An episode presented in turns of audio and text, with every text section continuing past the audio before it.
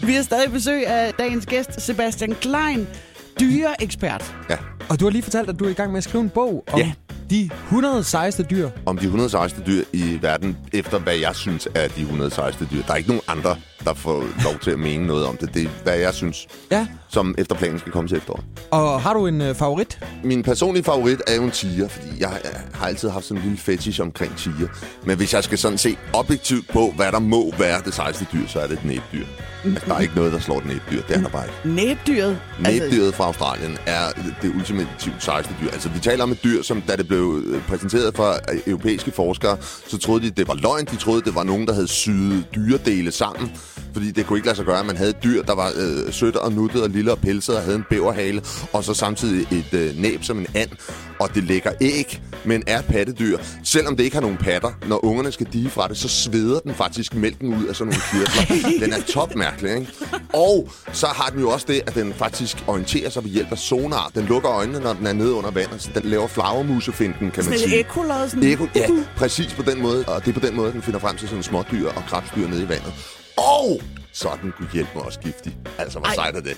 Den er også giftig. Den har, handen har simpelthen to giftpigge på bagbenene, som gør, at hvis man prøver at fange sådan en fætter og tager den i halen, så bliver man altså stukket. Og det gør altså efter sine helt afsindigt ondt og involverer øh, hospitalsindlæggelser og alt muligt. så vi taler altså om et dyr, som er så nederdragtigt sejt, så det kan bare ikke slås af nogen andre dyr. Lige pludselig giver det rigtig god mening, hvorfor at det er ligesom øh, omdrejningspunktet, hoveddyret i Phineas and Ferb. Ja, ikke? Tegneserien. Ja, det er godt. Det, det gør, altså, der, der var nogen, at det først er, har været Phineas og Ferb, der har fundet ud af det. Det er jo helt, det er jo helt sindssygt, fordi de er for seje. Altså, hvis der skal være et dyr, der er en hemmelig agent, så er det et næbdyr. Altså, når jeg kigger på næbdyr, så tænker jeg, hvordan pokker er det her dyr øh, sluppet igennem evolutionen? Ja.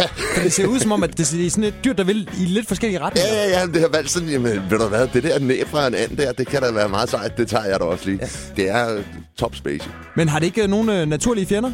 Jo, det har det jo sådan set. Altså, der øh, kan jo godt være, være rovfugle og den slags ting, som kan tage et næbdyr. Men altså, det er jo ikke sådan et dyr, som er særlig almindeligt, og den lever meget skjult. Altså, jeg har selv set næbdyr i Australien, og der er det sådan noget med, at man skal være ude tidligere om morgenen, inden solen stråler rammer vandet. Fordi lige så snart, at solen stråler rammer vandet, jamen, så forsvinder de.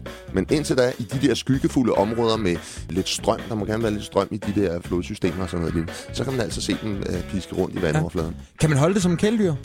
Nej, Nej. og så vil jeg også sige, det kan man slet ikke få lov til, fordi de vil jo ikke... øh, Australierne er meget nazi omkring sådan noget med at, at eksportere deres dyreliv. Så øh, altså, man kan nærmest ikke få lov til at få et næbdyr, heller ikke hvis man er en meget stor, fin øh, zoologisk have i udlandet. De næbdyr, de skal blive i Australien, synes Australien. Det kan jeg egentlig også godt forstå. Ja, det kan jeg egentlig også godt. det synes vi er meget passende.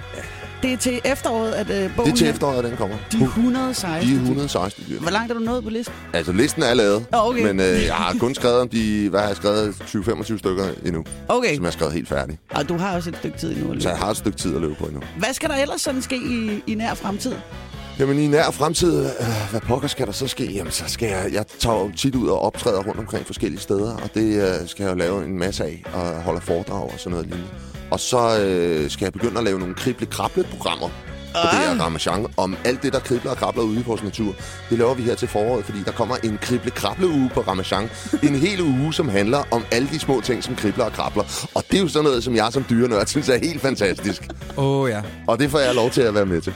Hvad med øh, cirkus? Er der noget af det i Jamen, år? øh, jeg holder pause i år i cirkus, fordi at jeg har jo øh, nogle børn. Inden de begynder at have deres far for alvor, min ældste er 12 år, og så det var ikke længe, så havde jeg tænkt mig, at så skulle jeg prøve at have en sommerferie med mine børn, så jeg har aftalt med Chico Sumarum, at jeg godt må springe over i år. Ved du hvad, den skal være der simpelthen så velfortjent ondt, eller hvad man nu siger, øh, Jo, tak. den sommerferie. Sebastian, det er jo altid en øh, kæmpe fornøjelse at have besøg af dig. Det er første gang, du øh, besøger os her i det her program på denne her kanal. Men øh, kan det tænkes, at du godt lige kan kigge forbi en anden gang? Altid. Fordi det vil vi sætte utrolig stor pris på. Hjertens gerne.